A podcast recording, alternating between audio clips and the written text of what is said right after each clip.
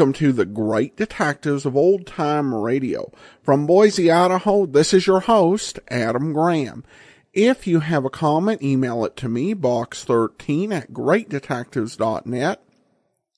Follow us on Twitter at Radio Detectives and become one of our friends on Facebook, facebook.com slash Radio Detectives.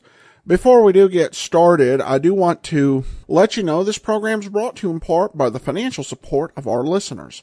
And I want to thank John so much for giving a one-time donation through support.greatdetectives.net. Also, over at our Patreon site, we have two monthly uh, supporters, with Philip joining at the Shamus level of uh, $4 or more a month, and Jeff at the rookie level of $2 or more a month. Thank you so much for your support. You can become a Patreon sponsor at patreon.greatdetectives.net.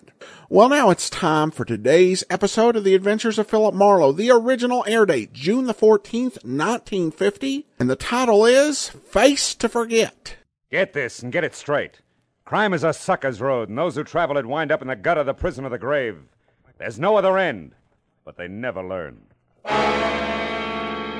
For your enjoyment, Wrigley's Spearmint Chewing Gum brings you Raymond Chandler's most famous character in The Adventures of Philip Marlowe.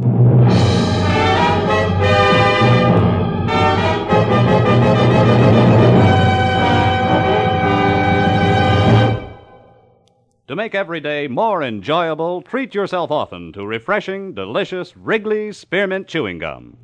Here's a taste treat you can enjoy indoors, outdoors, at work, or at play. The cool, long lasting mint flavor refreshes you. The smooth, steady chewing helps keep you fresh and alert, adds enjoyment to whatever you're doing. Wrigley's Spearmint Chewing Gum. Healthful, refreshing, delicious. Now, with Gerald Mohr, starred as Philip Marlowe, we bring you tonight's exciting story The Face to Forget.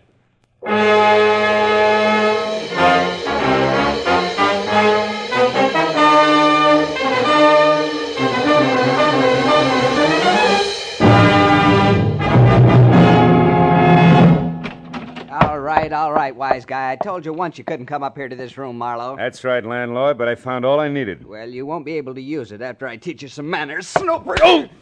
I'll teach you to break into a respectable room and house. Not leading with your right, you won't. Now get up. Come on, get up. Okay. I'll teach you something about cooperation, landlord. All I wanted to do was look this room over, and I was nice about asking. Uh, cut it out. I, I got my rules. And I got a job to do. I've been looking for Dave Stroud for a solid week, and his trail finally led me here. I, I got to look out for my roomers' privacy. Sure, sure. Only Dave Stroud checked out of here this afternoon. He's no longer your guest. Anyway, I found enough in here to know Stroud's taking the train tonight for San Francisco. So that winds up my lecture, and I'm happy to say my business with you and your charming establishment. Good night, landlord.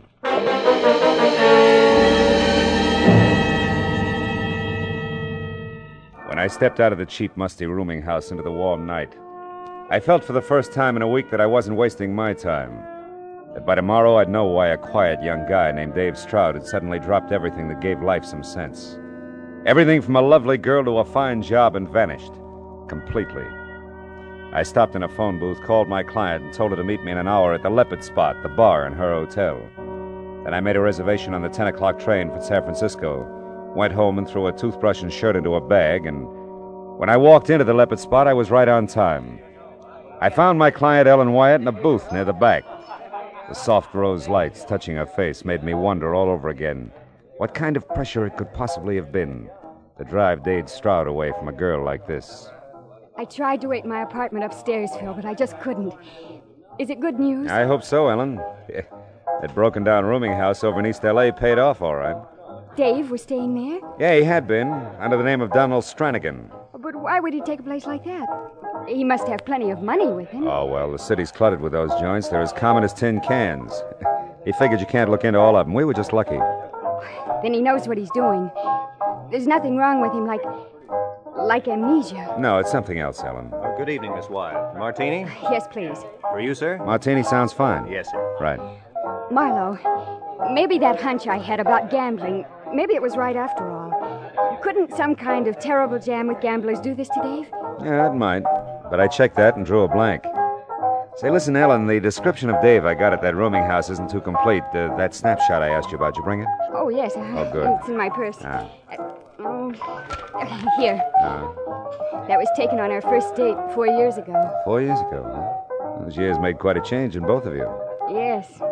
Dave and I are good for each other, Phil. Oh, sure. I I only hope that the next four Here we years. are. A martini, very dry. Oh, Oh, thank you, sir. Well, I I wish we had the kind of news we could toast. maybe we will. Sooner than you think. You've got a new lead. You know where Dave is? Well, close enough to be pretty sure he's taking the 10 o'clock to San Francisco. San Francisco. Yeah, and so am I. Phil, How about coming down to the station with me, huh?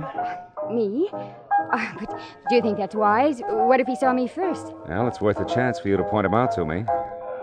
What do you say, baby? Got something to drink to now?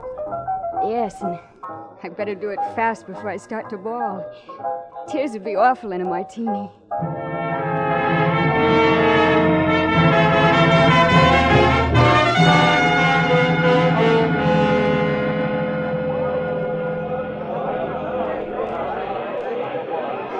No luck, Phil. I still haven't seen him. Wait a minute, how about that one, Ellen? Over there at the cigar counter. Quick. Oh, the fellow in the t-shirt? Yeah. Uh-uh. Dave couldn't look that sloppy, and besides, he's taller. Oh. Ah. Well, that's it, Phil. Yeah. Well, I guess we missed him. I better get aboard, huh? This kind of scares me.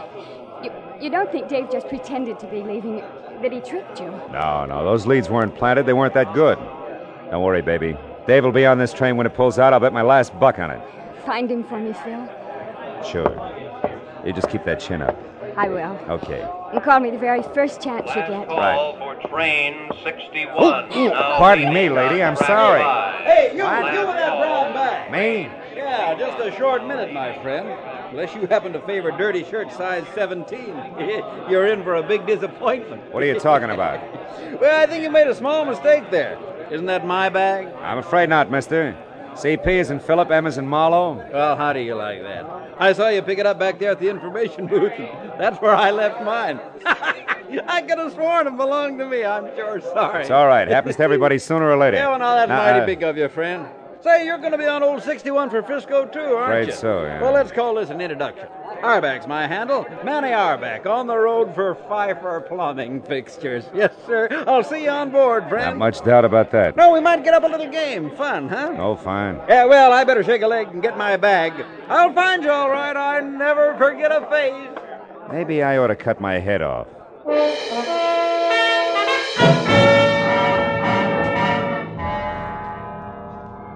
I stopped off in my compartment just long enough to drop my suitcase. Then, as we pulled out, I moved through the train to the dining car and picked a seat where I could keep an eye on the rest of the tables for Dave Stroud, who, even if I didn't recognize his face, I knew from his fiancée would handle a knife and fork European style. Be likely to order liver and bacon and drink tea without sugar, and would probably be dressed in woolen tweeds with the shirt collar open. Well, as soon as I sat down, the car began to fill. My table companion, a quiet tab collar type, had his own business and knew how to mind it. Almost a 100%. Which he did for the 15 minutes it took him to eat. Well, I don't know why food always tastes better on a train, but it does. Thanks for letting me share the table with you. Oh, not at all. Uh, perhaps I'll see you later in the club car. We might have a nightcap. Yeah, it's a deal. Fine. Hmm. So long. So long. Aha, so there you are, Oh, Marlowe. fine. Say, I've been looking high and low for you, my friend. What you doing in here? They serve nothing but food in this car, you know. Say, who's your pal? I don't know. I don't know. He was here 15 minutes and we didn't get that far. Yeah, I know exactly what you mean. You do? Yeah, those quiet birds give me the willies, too. You know, friend, I've seen him someplace before, and I never forget a face. You didn't catch his name, huh? He didn't throw it. He didn't throw. Oh, You like that, huh? yes, sir. You're Yeah. right on, my friend. Well, it'll come to me. Faces are kind of a hobby with me. I meet a lot of people, but I never forget a. Hey, have you lost somebody in here the way you keep looking around? Yeah, but I think I found him again. Hey, hey, what's up? Where you going? Play follow the leader. I'll see you, Auerbach. Hey, uh, Marlowe, come back. You dropped something here.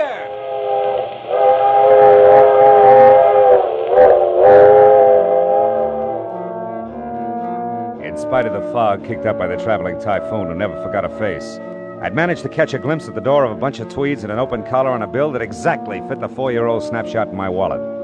I bucked a huddle of undecided dowagers blocking the aisle, but managed to keep them inside all the way back to car 16 without being seen. There I watched them unlock compartment L and go inside.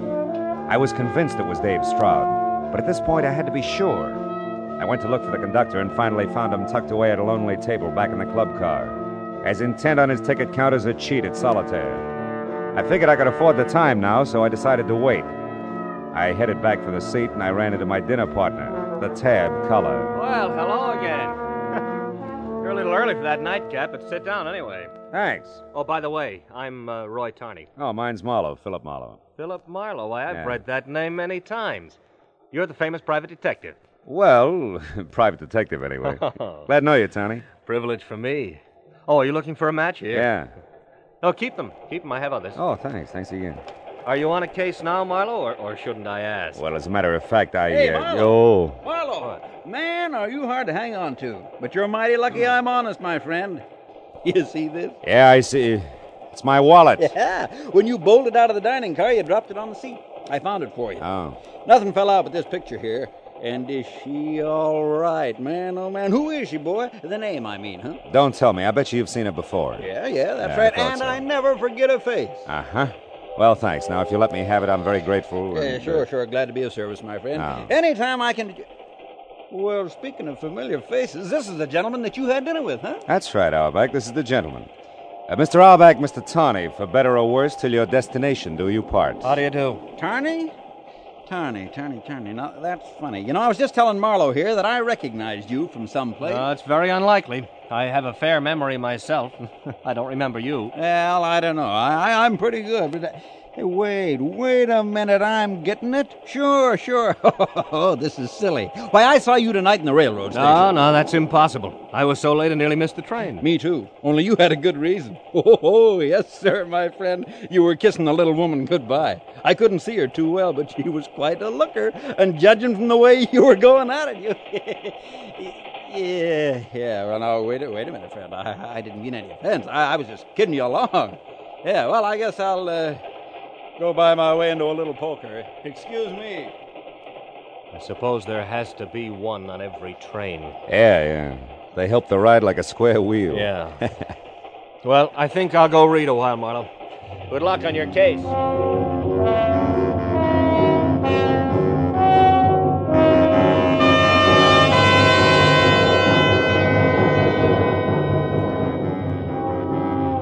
Conductor climb out of his pile of tickets to stretch, I went over, introduced myself, and asked the $64 question. Uh, car 16, compartment L, huh? Well, let's see. Oh, here it is, Mr. Marlowe. That, that room's occupied by one Daniel Stacy. Daniel Stacy. Heh, sure. Same initials as Dave Stroud. But we're not carrying any Dave Stroud tonight. Don't bet on that, conductor. It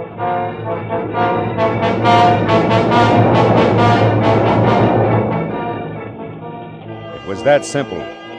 I walked up through the train to car 16, and when I got to the door of compartment L, I'd already decided on how to handle Dave. To convince him that he had to go back to Ellen Wyatt regardless of what had happened to him.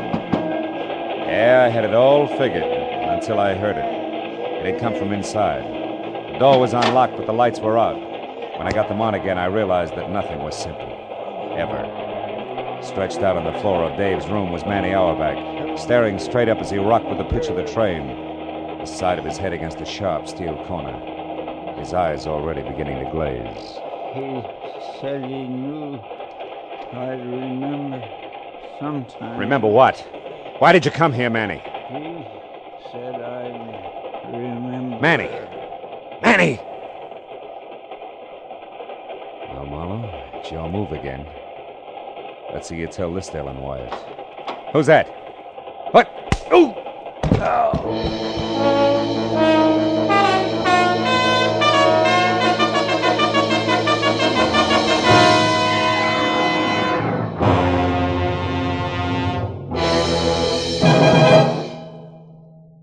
To make every day more enjoyable, treat yourself often to refreshing, delicious Wrigley's Spearmint Chewing Gum. The lively, full bodied, real mint flavor cools your mouth, moistens your throat, freshens your taste, and the chewing itself gives you a little lift, helps you keep going at your best. So, for real chewing enjoyment that's refreshing and long lasting, always keep Wrigley's Spearmint Chewing Gum handy. Healthful, delicious Wrigley's Spearmint Gum will make every day more enjoyable. Now, with our star Gerald Mohr, the second act of Philip Marlowe and tonight's exciting story, The Face to Forget.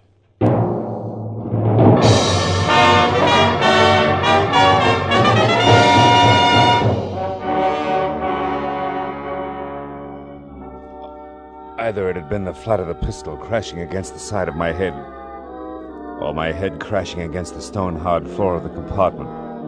That had turned light into dark and left me with a welt behind one ear the size and shape of a cue ball. I couldn't tell which. But when I had both my eyes open, I knew that it didn't matter. That nothing mattered really except that I was staring into Manny Auerbach's dead face, while only inches away a pair of feet were moving. Feet that belonged to Dave Stroud, whose suitcase in tow was on his way out, one hand already on the doorknob. I went for him, around the knees. Let go! Let go, I say! By the time I, I was off the floor and after him, he was well out in front. Wrestling with a heavy steel door at the end of the empty passageway slowed him down. When we reached the platform between the cars, he was almost mine. But then suddenly a hand shot out of the dark, grabbed a fistful of shirt front, and spun me hard against the opposite door. No! A hand that belonged to a man in a tab collar. Mr. Roy Tawney, plus a shiny 22 automatic, and minus his club car velvet voice. Get up, Marlowe. We've got a little talk coming. At this stage, it'll be a pleasure. Believe me, We'll see. What do you want with Dave Stroud? I'm a census taker who's real. Cut it. Time is running short, Marlowe. When you get off at this stop coming up, you stay off. Yeah? What's your angle? Dave, he still needs my help and he's still gonna have it. No matter who he kills, Kills? What's that supposed to mean? Manny Auerbach, the chummy one who couldn't forget faces. He's very dead back in Dave's compartment. Well, then, then that loudmouth wasn't just a blowhard salesman after all. He was what Dave's been running from one of those lousy card shop. Slips, huh, Tony? Yeah, but they don't count, Mr. Detective. Nothing counts anymore but Dave getting out of a jam that can cost him his hide. Just for the record, that game back in L.A. three months ago that cost Dave every cent he had plus ten grand he didn't was about as level as the rest of that knee pants town ever gets. Which makes you what? Two things, smart Alec. First, a guy from Detroit, a real town, who doesn't like a lousy fix. And second, I like a fix even less when the sucker on tap is my own brother. Now, Peeper, get back away from that door. The station's on that side. I wouldn't want you to run for it and get shot before you got to say a few words. Back over here, Marlowe. Uh, take it easy with that gun, huh? They go off, you know. All right, the pitch. Let's have it now.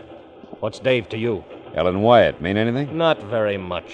But Dave is sorry about that. So when you get back to your client, you tell it. Hold it. Just like you are and stay cheerful. This stop, Carter. Carter, gentlemen. Uh, conductor, this uh, this train wait here a while? I mean, is there any time to get off and stretch? No, sir. Just stop long enough to pick up a little mail, leave a little mail, once in a while take on a passenger. Hardly ever, though. Carter folks aren't much on traveling. Oh, oh, b- by the way, aren't you the gentleman who was looking for Mr. Stacy? Uh, yeah. I found him, thanks. Oh, don't mention it. Glad to be of service. Say, don't get too close to the edge here, gentlemen. Carter! Carter, California. We, uh, we were talking about Ellen Wyatt, Tony. Why didn't Precious brother Dave ever let her know that he had to lay low, that he was in a jam with gamblers? A bunch of roses with card enclosed could have gone a long way, or again, there's the telephone. Oh, button it up, Marlowe. I don't know any of the details. Maybe the kid didn't want her to know he couldn't stay away from the pasteboards. Maybe he just didn't want her to worry. Anyway, that's not the point. Then what is? That a broken heart beats a broken skull seven times a week. You should know that much, people. So? So I don't want you, the girl, or anyone else to know where Dave is heading. At least not until I get back to L.A. by my lonesome and call a few spades just that. Like they do in Detroit, maybe, huh? Like they do in Detroit, no, maybe. You tell the Wyatt babe I'll look her up then. Now you get over there at the door and you take your choice. Jump or get pushed? Jump, pushed, or shot. Go on, Marlowe. This is where you get off. Go on, the longer you wait, the harder it's gonna be. Name it. Jump, pushed, or shot. I couldn't say much for the alternatives. But one look back over my shoulder at the gaping 22 automatic leveled at my head and Tawny's ice cold gray eyes above made up my mind for me. jump it had to be.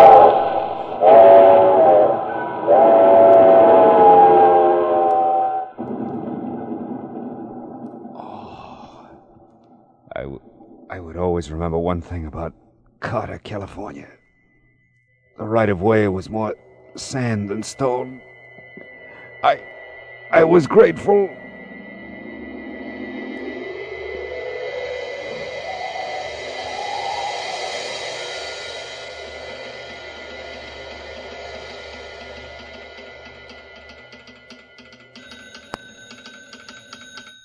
Uh, Carter Station, Willis Hensett speaking.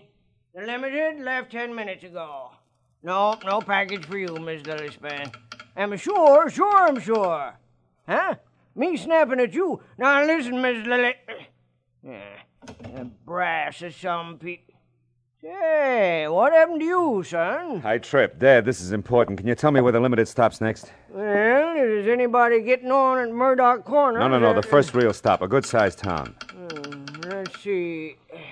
Smoke cigars, son? No, no, no. Th- Look, Dad, this counts. Now, come on, tell me, will you? Yeah, yeah, sure. Well, now, uh, there's Fulton. That's a half hour wait. Oh. Uh, you got a match, please, son? Oh, yeah, here.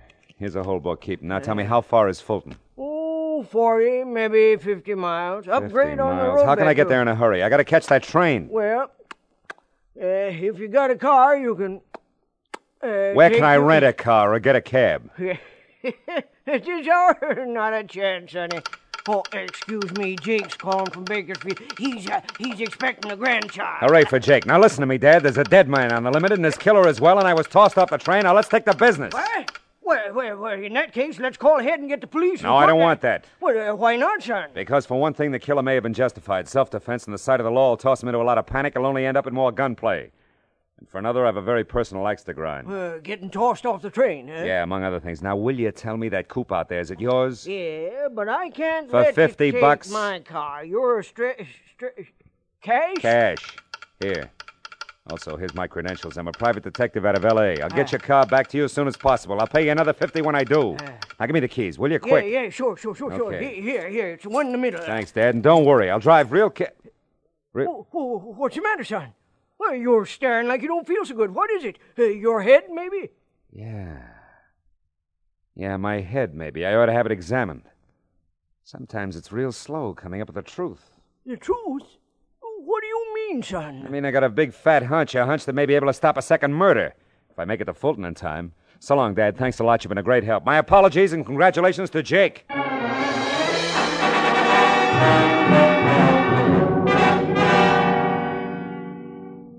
Like the station agent himself, Willard Hansett's coupe was a little less than spry. But with the accelerator jammed hard to the floor and only straight, empty highway ahead, I managed to keep it at a straining 70 most of the way. And 50 minutes later, when I tore into Fulton and followed the street markers to the station, a long, low, welcome sound in the night told me I was on time. The train was just getting underway again. I slammed to a stop at the end of the depot, piled out of the coupe, and started to run for the last car. But I changed my mind. The train could chug on its merry way without me. After all, it was going without Dave Stroud and his big brother. The two men were walking down the deserted platform toward me.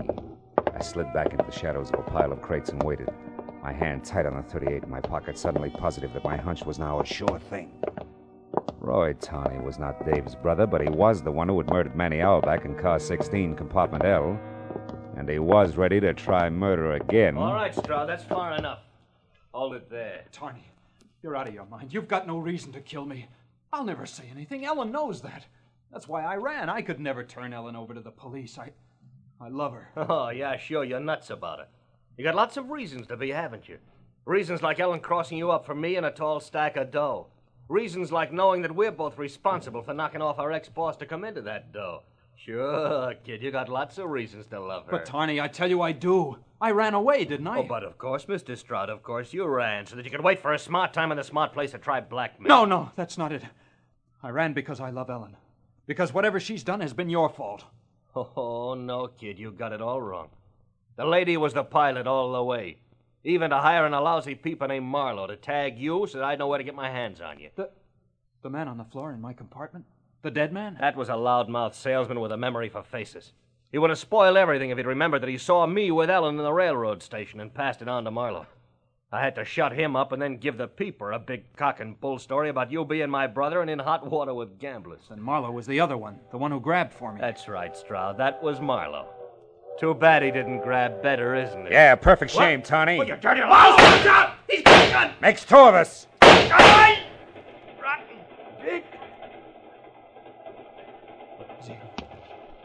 Is he dead, Marlowe? Yeah, Dave. Even in Detroit, he'd be called dead.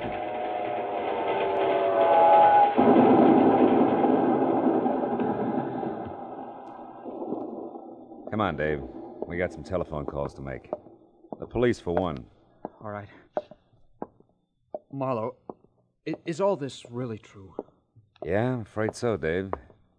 The girl you wouldn't turn in for murder wanted to murder you. Believe it, kid, all at once. It'll be easier later on that way. Yeah, sure. Thanks, Marlowe, for getting here when you did. You saved my life. Well, not exactly. A guy named Willis Hansard gets part credit for that. Guy who runs a railroad station at Carter, California, and also smokes cigars and eh, sometimes runs out of matches. What does that have to do with it? Everything, Dave. See, Hansard needed a light, and I gave him a book of matches that Roy Tony had given me earlier in the club car. I hadn't noticed them then, but I did when Hans had used them. They came from the leopard spot, Dave. The leopard spot? Yeah. The, the cocktail lounge at Ellen's hotel? That's right. And I couldn't buy Tony's having them as just coincidence. It tied him into Ellen too tight. A hunch said so. Wait here, will you, kid? I'll only be a couple of minutes. I've got a long distance call to make before we get in touch with the police. To Ellen? But what are you going to tell her, Marlowe? Anything, Dave. Anything that'll keep her right where she is, ready and waiting for what's going to turn out to be the uh, L.A. police. I won't be long, kid.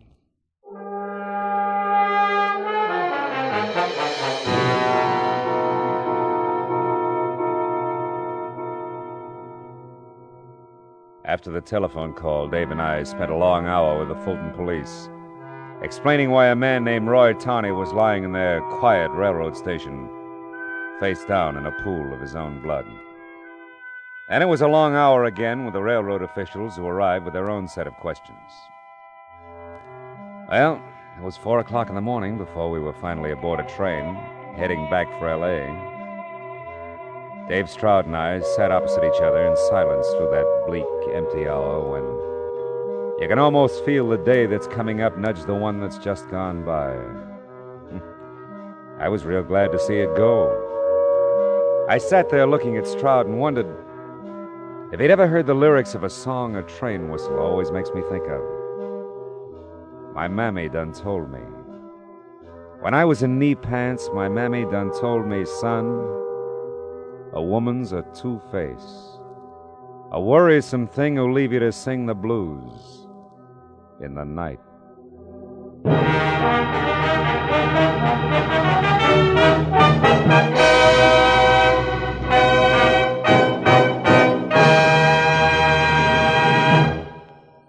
Remember, friends, to make every day more enjoyable, treat yourself often to refreshing, delicious Wrigley's Spearmint Chewing Gum. There's lots of cooling, real mint flavor in every stick, and chewing Wrigley's Spearmint helps keep you feeling fresh and alert. You feel better, work better, get more fun out of doing things. So, indoors, outdoors, wherever you go, keep some healthful, refreshing Wrigley's Spearmint Chewing Gum handy. To make every day more enjoyable, treat yourself often to delicious Wrigley's Spearmint Chewing Gum.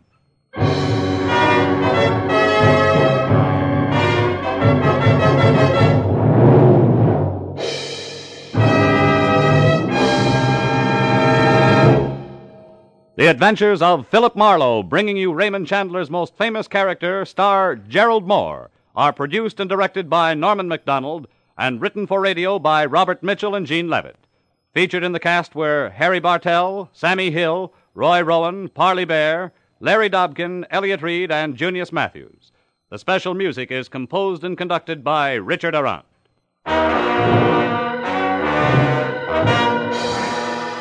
The makers of Wrigley's Spearmint Chewing Gum invite you to be with us next week when Philip Marlowe says. This time I tangled with three snakes. The first was made of gold, the second wore a mustache, and the third was in the bag, and each in its own way poison.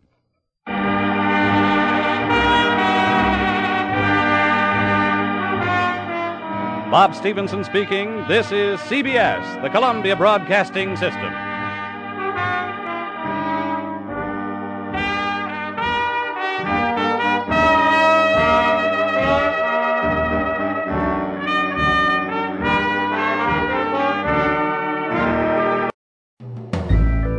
This is Andrea J. Graham, author of the Web Surfer series. Oh, and a Madam's Wife. You're listening to the Great Detectives of Old Time Radio.